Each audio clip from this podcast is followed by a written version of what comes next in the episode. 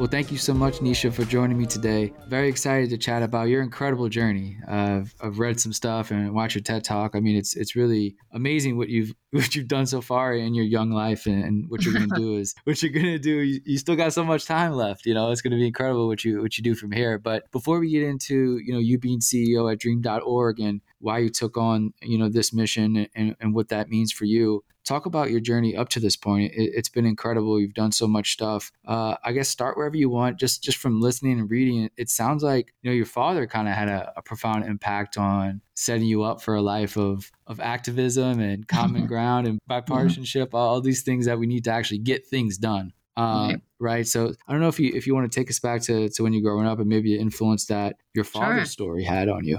Yeah, absolutely. So, one, thank you for having me on the show, but also thank you for calling me young. I love hearing it um, often these days as uh, as I approach. I'm approaching 50, I guess, is the next mile marker. So I like still hearing that I'm young because I feel young. Another 50, yeah. You got another 50 left. Right. Sure.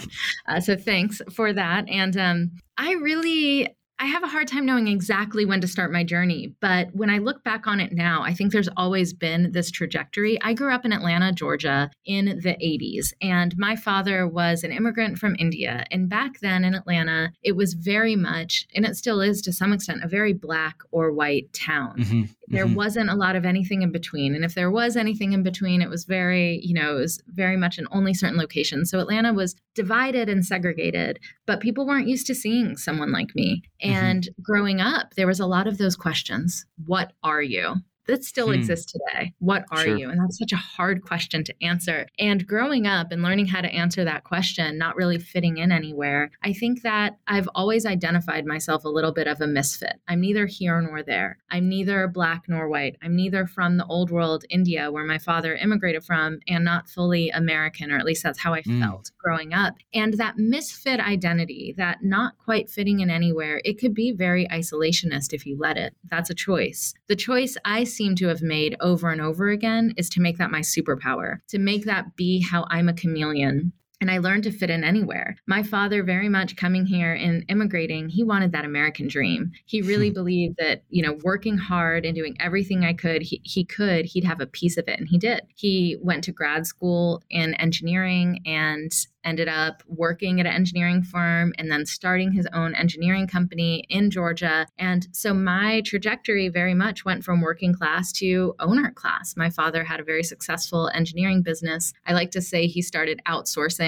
before it was a thing, but obviously he didn't actually outsource. It was just his best friend had the similar that he went to school with, engineering school throughout India. He had a manufacturing business in India. My dad uh-huh. had the engineering business in Atlanta, and they would manufacture manufacture it in India and ship it here and sell it. And it actually, I mean, it was outsourcing yeah. before it was common. And so, you know, I watched my whole income shift. And with that, you learn a lot of lessons. Being an outsider, you see what's happening. You get a perspective that I don't think you get when your views are reflected in the mainstream. When your experience is supposed to be the normal experience or what is seen as American, you don't quite get the same view. And I was always raised with that. And I know that it gave me a fierce sense of justice where my dad's goal in life was to make it and make, you know, mm-hmm. money, make it in America, make a better life for his children. I really at a young age found this passion towards justice. I don't want to exclude anybody. I don't want anyone to feel left out or left behind in the promise of America and what is the American dream. And so from a young age, I was oppo- oppositional to my father. You know, as a young Indian kid and a young Indian woman, my job was really to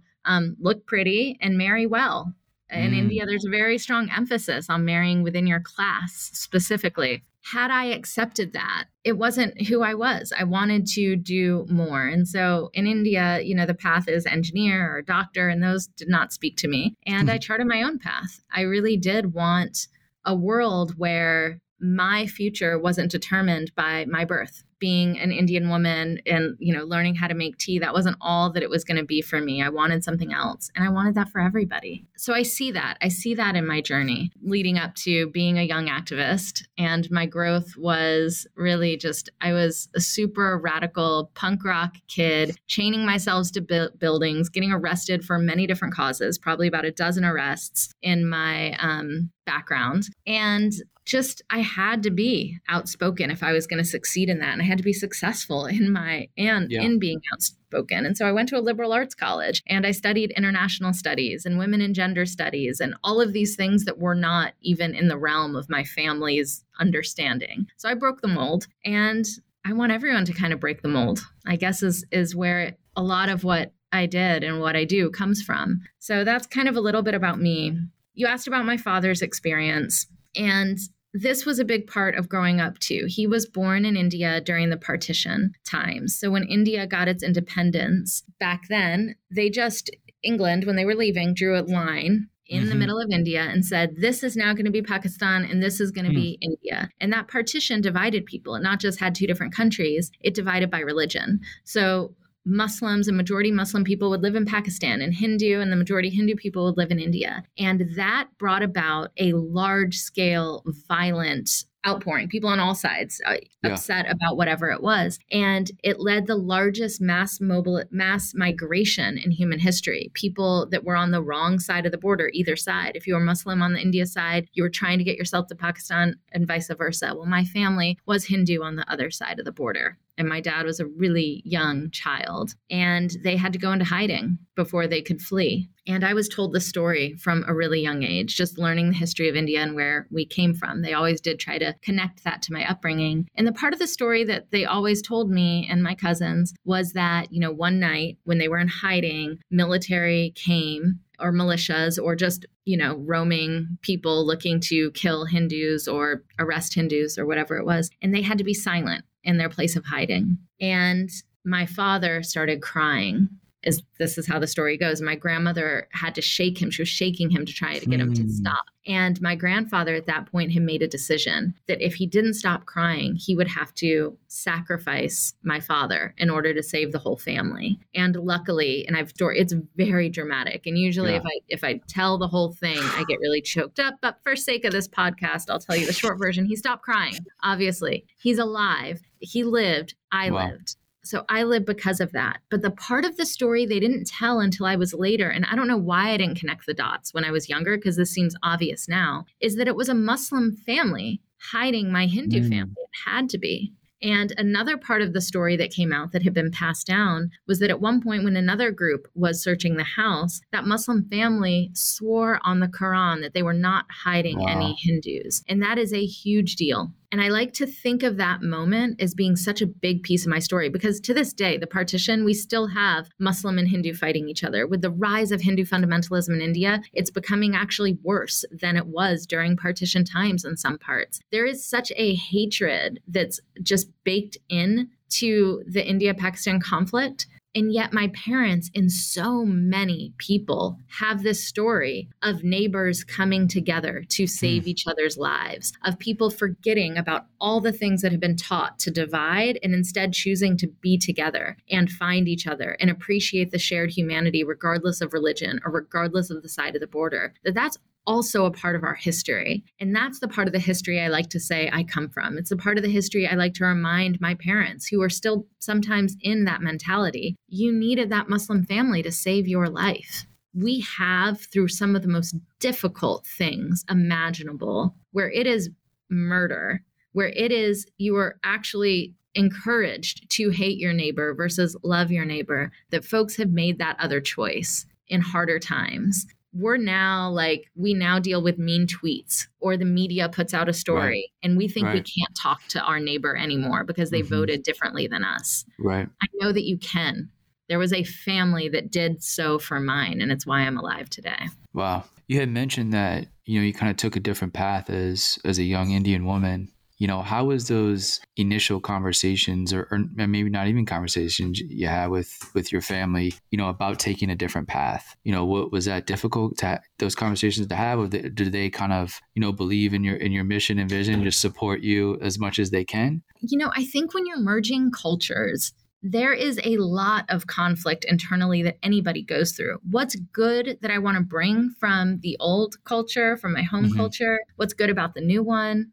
And I do believe that my father has had and it's it, it, it's still there like there definitely still is very strong gender roles that play a part sure. in who my family is but i think when he learned who i was as i grew up that i was actually very book smart which is very important value in india and so i got great grades and a's. I think that he had to understand some of the limiting beliefs from the old culture about what women could and couldn't do. So i think that when he understood I could be successful in this country, he really wanted to be, me to be successful. I'm sure he would have rather me have been an engineer and take over his business, but there was an encouragement that feminism yeah something that has strong roots in this country and is only just growing stronger in India, that's a really important value to fathers of daughters and sure. seeing how it could be. So I think there was some acceptance. I did not envy the first time he found out I was arrested. I was able to keep that somehow hidden from him until right. I mean, tried. I I grew up yeah. hiding lot of things from my parents for sure. Like I wasn't allowed to wear V-neck t-shirts, but I still somehow made it out of the house with. with what was V-neck. the first arrest? My first arrest, I believe, was at the circus that I was an animal rights um, okay. okay. animal rights activist. Really, any cause that felt good, I was willing to put myself on the line yeah. for. I look back on it now, and I'm like, I should have been a little bit smarter. But that one actually was important because we had trained. I was with six other activists, and we had trained over and over again how to make it to the center ring of the Ringling, Ringling Brothers and Barnum and Bailey Circus and chain our necks to each other with those U locks from bikes, and then get rid of the keys, right? So we had them like under our shirts, if you can imagine, like hiding under high collar shirts. So we could get into the center ring, lock ourselves, and lie down in like a circle. And the theory is they couldn't cut us out of those. We'd end the circus. And they were having like a meet and greet beforehand where we were like meeting. And when I was locked down there in the center ring of the circus, I had a crisis of confidence and a crisis of faith in the moment because I was looking around, I was thinking about all those children who had come out to the circus that night. Mm. And I had ruined their night. They might not be able to see the circus. And mm. did they understand the animal right. abuse? And was this really impactful? Was that going to actually move the needle on the circus? And we could debate that back and forth. Maybe it yeah. could, maybe it couldn't. But in that moment, I didn't feel right about that action I took. But I was already locked in. Like there's not.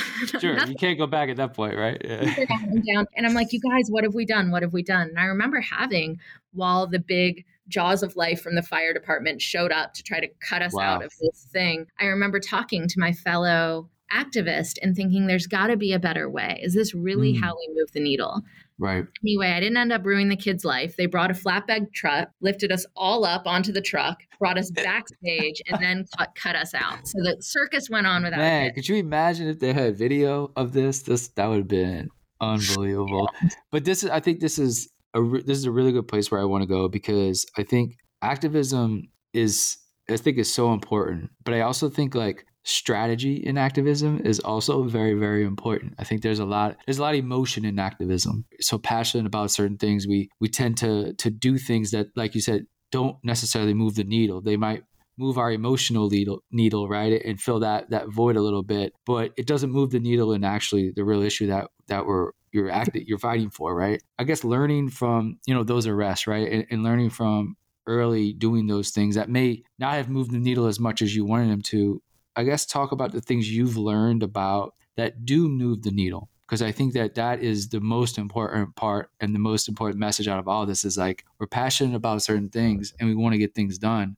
but how do we do that? Right? Yeah. How, how do we blend that activist sort of emotional mentality with you know a common ground mentality, right? A bipartisan mentality to really get things done because that that's the boring part is getting things done right? And that's that that doesn't you know make the viral videos but that's the stuff that moves the needle. Yeah. I think that question is everything right now. And I want more than anything for anyone who listens to this, but anyone that talks to me, is to really explore that question in detail because I believe that social change, there is a very large ecosystem that has to be in place to move towards any change, to move towards progress. So I think all parts of the struggle are important. I think you need on the ground, really righteous activists like I was when I was young to force the issue sometimes because a lot of folks don't want to listen. And sometimes that's the way to have the conversation. You need that, but it can't be divorced from all the other strategy.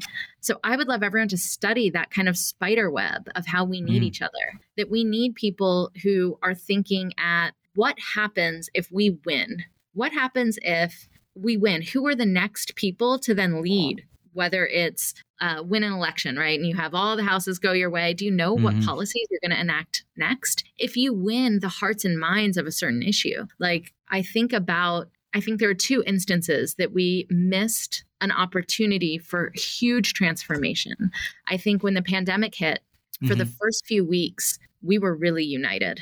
Yeah. You had people banging their drums for frontline workers out the windows. You had, you know, you had next door, you know, which is usually not used to be nice to your neighbors. Next door, you have people Yeah. saying, I'll buy groceries for anyone who needs toilet paper. They built a whole map to help take care of each other. There was a moment when we knew our essential workforce was a key piece to keeping us alive. And so there was this moment of interconnectedness and power and passion that could have completely transformed. And it, it- just slowly mixed, missed the mark and got political. And that same summer, I do think there was major transformation in how people thought of police violence because we were all trapped inside our homes when Yeah. we saw that horrific video of George George Floyd's murder. And there was a moment in time when you could have an entire shift of consciousness around understanding that. And I think it still was effective in that realm. But those things divorced from larger strategy only go so far.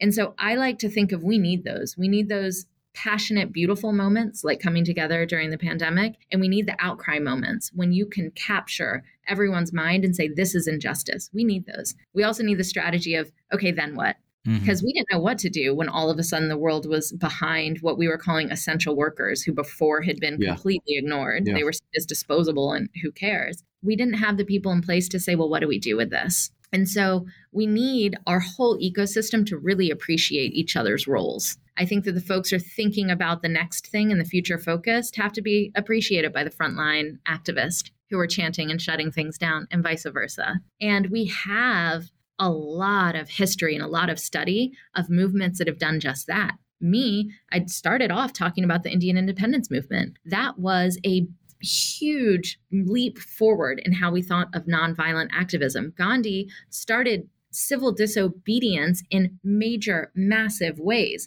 Just walking to the beach and making their own salt, which was highly illegal because you had to import from England, but they went to the ocean and started making their own salt, big march. You had people beaten down and killed on this march towards the water. That changed the people who beat Indians down on that march changed their minds Mhm. and thought, why am I doing this over Mhm. salt? And that shifted. India got its independence before so many other colonies because they were committed to not just that nonviolent action to push the conversation, but also to governance. How can we have a multiracial, multi religious democracy that really valued India? They became isolationist, a socialist democracy, and helped build that country. They had the whole thing, you know, obviously. These don't work out perfectly, but Sure. they had people planning each part of that. That's what we need. So I would like everyone to kind of respect the other sides. And me, uniquely, growing up in all different sides of it, I think I can see it. I can see the value of all of that. But the purity politics of my way is the only way to make change, Mhm. that is just as divisive as the stuff we're fighting. So Hmm. that's why I like to talk about that ecosystem approach. Let's move on to dream.org and you know why you decided to take the role, become CEO. There's a lot of big big mission and vision with the organization. I guess talk about that mission mission and vision and what's the overall ethos of of dream.org and we'll get into a lot of the details. Sure. I joined dream.org about 10 years ago, and my kids were young. When I had kids, I took a break from working. I was doing fundraising for nonprofits before they were born, and I consulted on fundraising while they were born, and I got really lonely. Mm. And being part of activism my whole life and knowing that I saw myself as a part of social change, consulting wasn't doing it for me. I wasn't feeling the challenge. I wasn't feeling a part of something bigger. And that bigger piece was really important because I had been doing a lot of stuff and none of it I felt was making a huge mark towards the world I wanted to see. So I wanted to play a bigger game and I was extremely lonely consulting. So I hmm. thought of organizations that were doing big things or people that were doing big things and made a list and said, I'll work at any of these places. I did a lot of that kind of soul searching. Nice. And a job description came across my desk for an organization. It was called Rebuild the Dream at that time, which was founded and started by Van Jones. And Van was somebody who was just an activist like me, who, since I known him, ended up in the White House, ended up leaving the White House, ended up, he was on CNN at that point. And I thought, I want to play a bigger game. So I applied for a fundraising job here and slowly started growing the organization. When I started, there were about five people in the organization. 10 wow. years ago, we now have about 75 people. Wow. And in 2019, uh, at the beginning of 2019. So I remember it was that Christmas right before 2019 when Van decided I've built it. He's really great at building and starting things and moving on. He was ready to yeah. move on. And he asked me, Will you be CEO? And my first response was, No, absolutely not. It's like the worst job in the world. It's like a principal, like a high school principal. Yeah, yeah, yeah. Everything that's wrong. a great. That's a great analogy. yeah, everything wrong is your fault. You don't get paid mm. enough. Nothing right mm. is because of you, right? You give credit to everyone else because that's what a good CEO does. So I thought no, and he was like, fine, and he hung up. And I called some of my colleagues and coworkers and got some advice, and they're like, of course you should. If not you, do you really want to work for somebody else? It's not that's, you. That's fair. Yeah. Yeah. And so I called back because I was really comfortable in the role I was. I was really good at the job. And to me, that is something I'm not ready for yet. I'm not ready to be comfortable and good where I am. So I knew that taking the CEO role would be a risk, especially with the founder leaving, who had done a lot of the fundraising and brand awareness. And it was a risk. It would be really outside my comfort zone. And I was fully aware that the whole thing might fail and crumble. But I took it. Why not? I jumped in in 2019. I had little Bambi legs trying to figure out how to make this thing grow. We were about 20 people at that point. 2019, I said, hey, it's all about management. We need to be better managed. We need to grow up our systems. We need to go from startup to like real organization. I knew what I was doing. Then, one year, exactly one year later, January 2020, I have hmm. this big vision. All right, my, my legs are solid. I know how we're going to run. Let's do whatever I said I was going to do in January. I can't even remember now because two or three months later, all of those plans were thrown out the window. And I had to learn how to lead when nobody had. Mm. No one had a guidebook. No blueprint. No blueprint. Yeah. No, nothing. So that was 2020. And um, we actually grew our organization quite considerably during that year. It was our biggest fundraising year, was our um, biggest growth year. And there was a lot of possibility and that's, I mean, that was my second year as a CEO. So since wow. then, it's all a fog. I'm like, all right, 2020, I got down.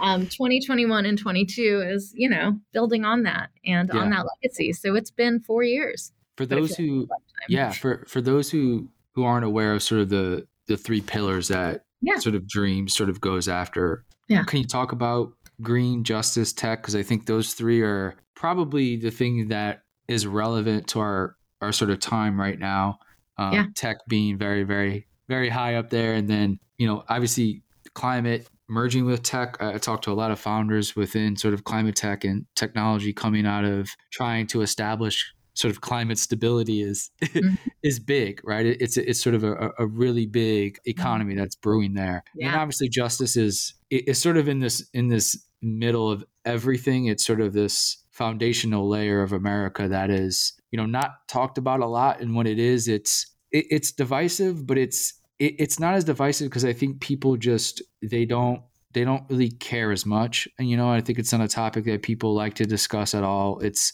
yeah. it's sort of a cause that is it's one of the most important but I think it's it's not given as much light as it possibly could. But there's tons of companies and organizations doing great work here. But I guess talk about the three pillars, and maybe we'll we'll, we'll touch on each one of them a little bit. Sure. I know. I saw you had some great guests in the climate space, which was fantastic. I think it's super important right now. So at Dream, org we really are thinking about how do we come together to solve problems big problems and we have a hypothesis in fact it's the only thing that's worked is that you can solve some of our world's greatest challenges by being radically inclusive it goes back to little girl nisha who does Love not it. want anyone to be excluded wants to make sure everything works for everybody and one of the things we talk about here it's not just the diversity you like or the diversity you welcome, or it's not just for my location, where if I come up with a Bay Area climate solution, it's going to be about fires and drought mm-hmm. and electric vehicles.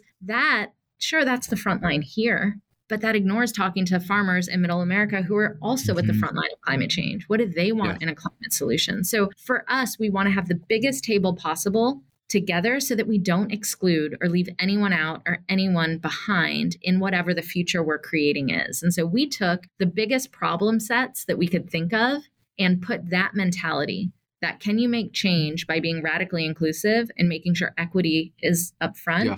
Can we do that in criminal justice reform? Can we do it in climate? Can we do it in tech equity? And started trying it out.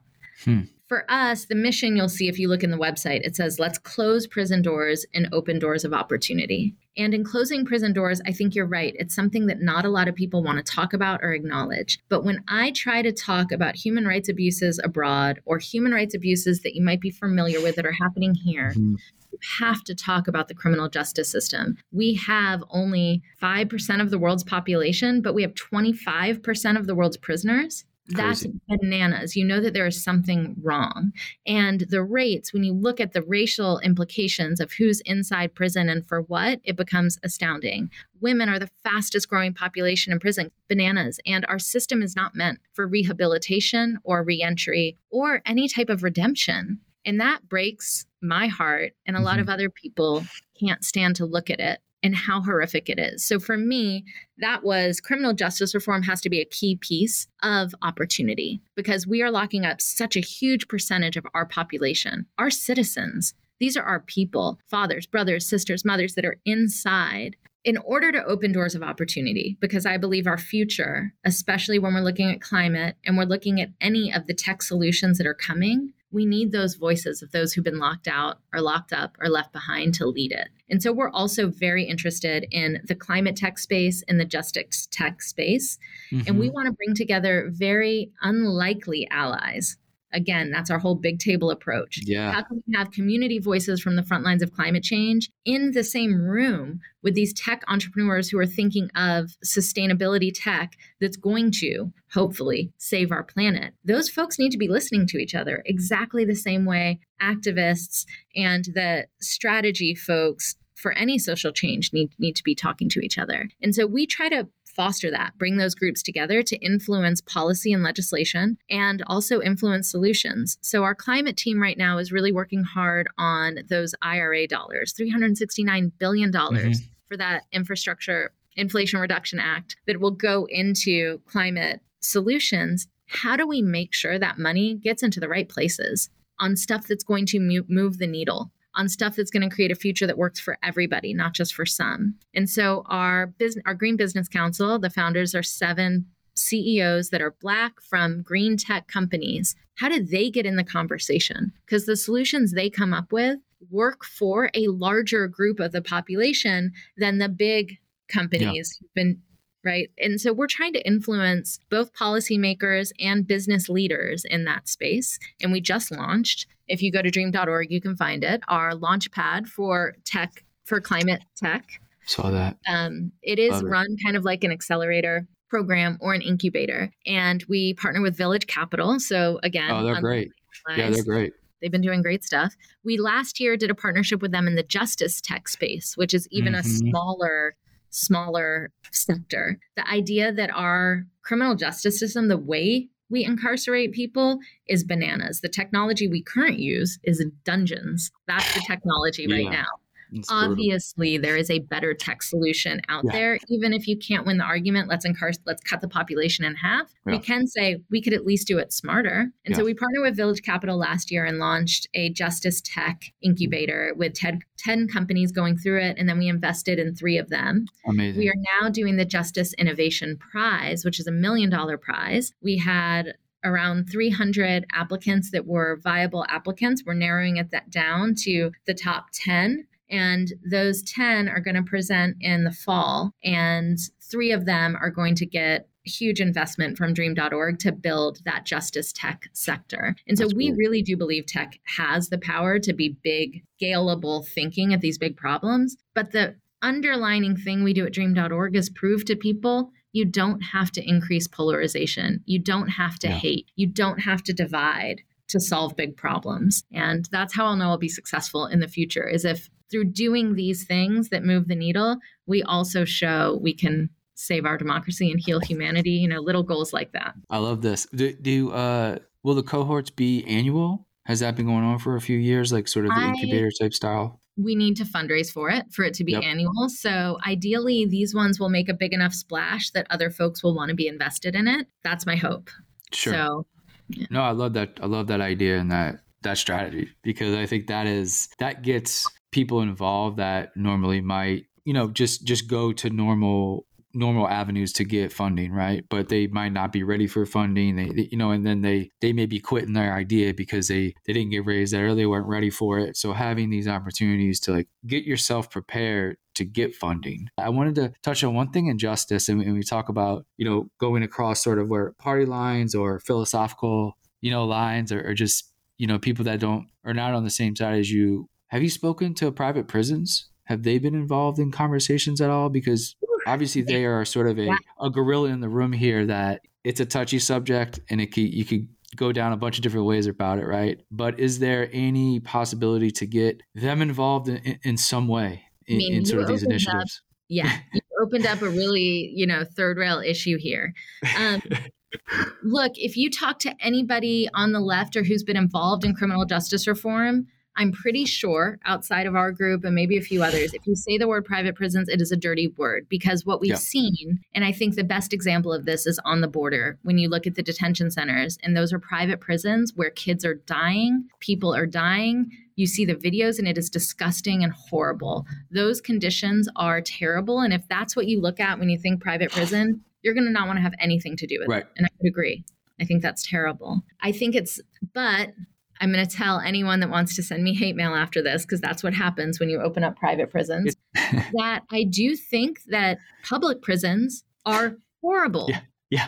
so private prisons are horrible, but so are the public prisons. The incentive yeah. is completely backwards for both. Private yep. prisons, they're like, oh, I don't want them to monetize on locking people up. Public prisons do the same thing. Same with yep. public schools. They get a dollar like public schools get their money on how many kids are there in the morning that sign the roll. Mm-hmm. So send your kid in the morning, they get paid. If they're not there, they get money. They don't get their full budget. It's bizarre. In prisons, you get money per head that's inside. So what's the incentive to send people home? What's the like what's the incentive yeah. to rehabilitate them? They actually are running off of the guarantee that a lot of these people will recidivate and will come yep. back into prison. So the incentive in public prisons is yep. bad. So yep. that's the first thing I want to tell people. Yes, I can agree private's bad, public is bad too. Yep. No, there are totally good right. programs on in both. And that's what we need to look at is where are the best ideas? Where are they coming from? And make that completely agnostic, whether it's private or public, and start bringing those ideas out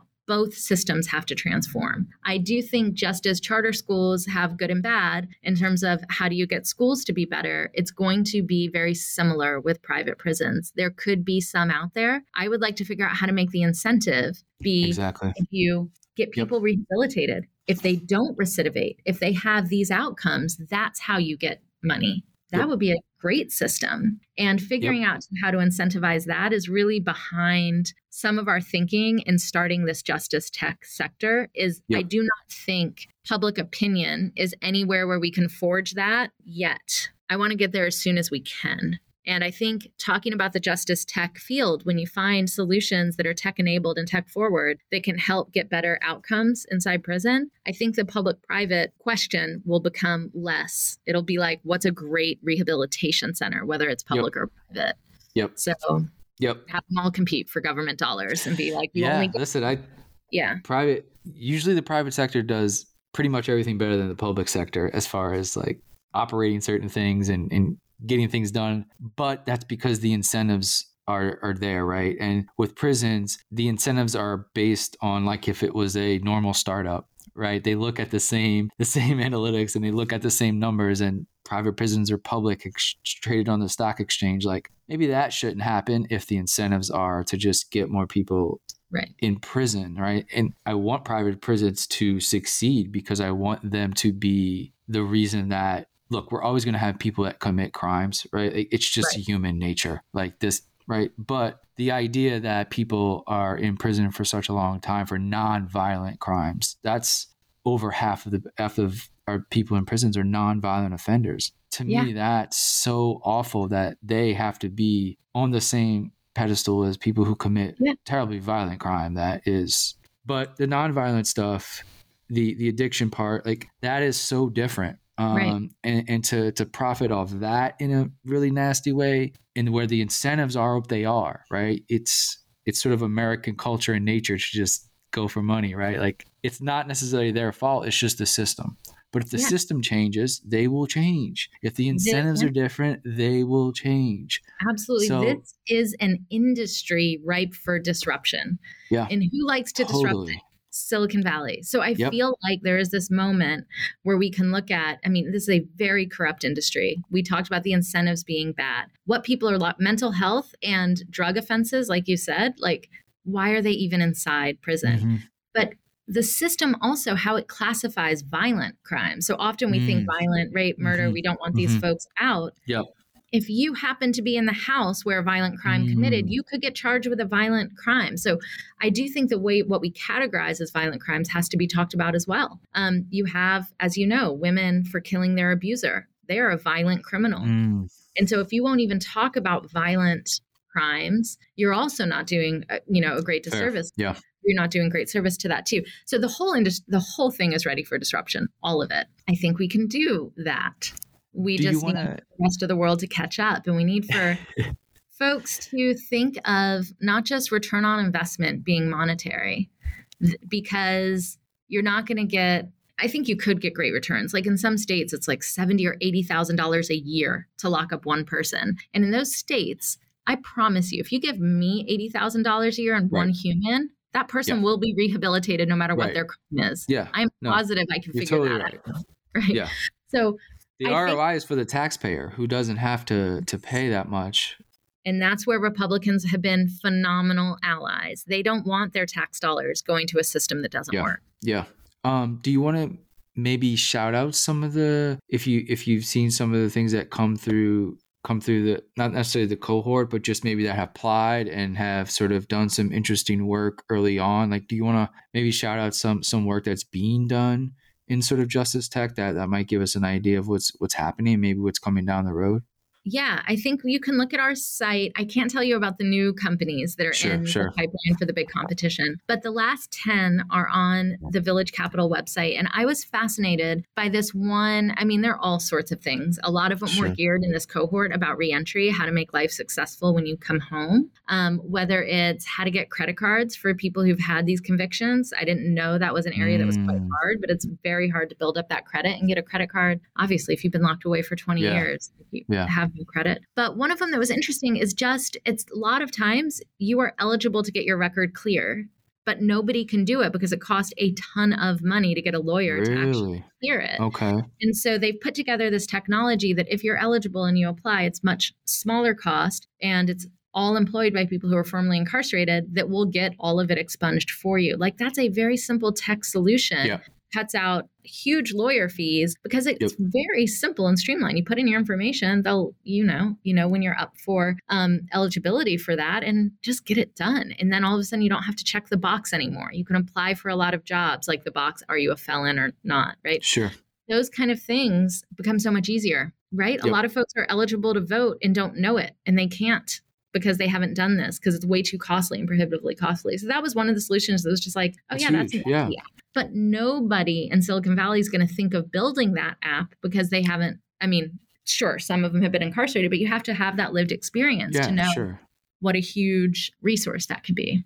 So Wow. I'm very Yeah. excited about this field. And I hope as those solutions come about and we tell more people about it, it'll give folks um, more desire to make these changes. that's yeah put me in touch with with that i mean with with some of these founders because that'd be it'd be really cool to talk to them about what they're building because that Yeah. this is definitely a sector that you know i haven't tapped into too much i'll try to end a little bit on the future and i know we touched on a little bit. I guess as you look three to five years down the line you know what are some of the goals and success that you would like to see for dream.org is there is there certain benchmarks that you would like to achieve? I think the cohort idea is amazing. I really hope funding continues to come in for that because i think that is such a it's such a great idea a nonprofit doing that. Like Mhm. It's so it's it's really a special opportunity so i hope that continues but i'll let you talk about the the rest of the Yeah, mission I and vision for the future Just in that entrepreneur cohort sector, what I'd like to see is we then move the policies to enact them. Like, can Mm. we get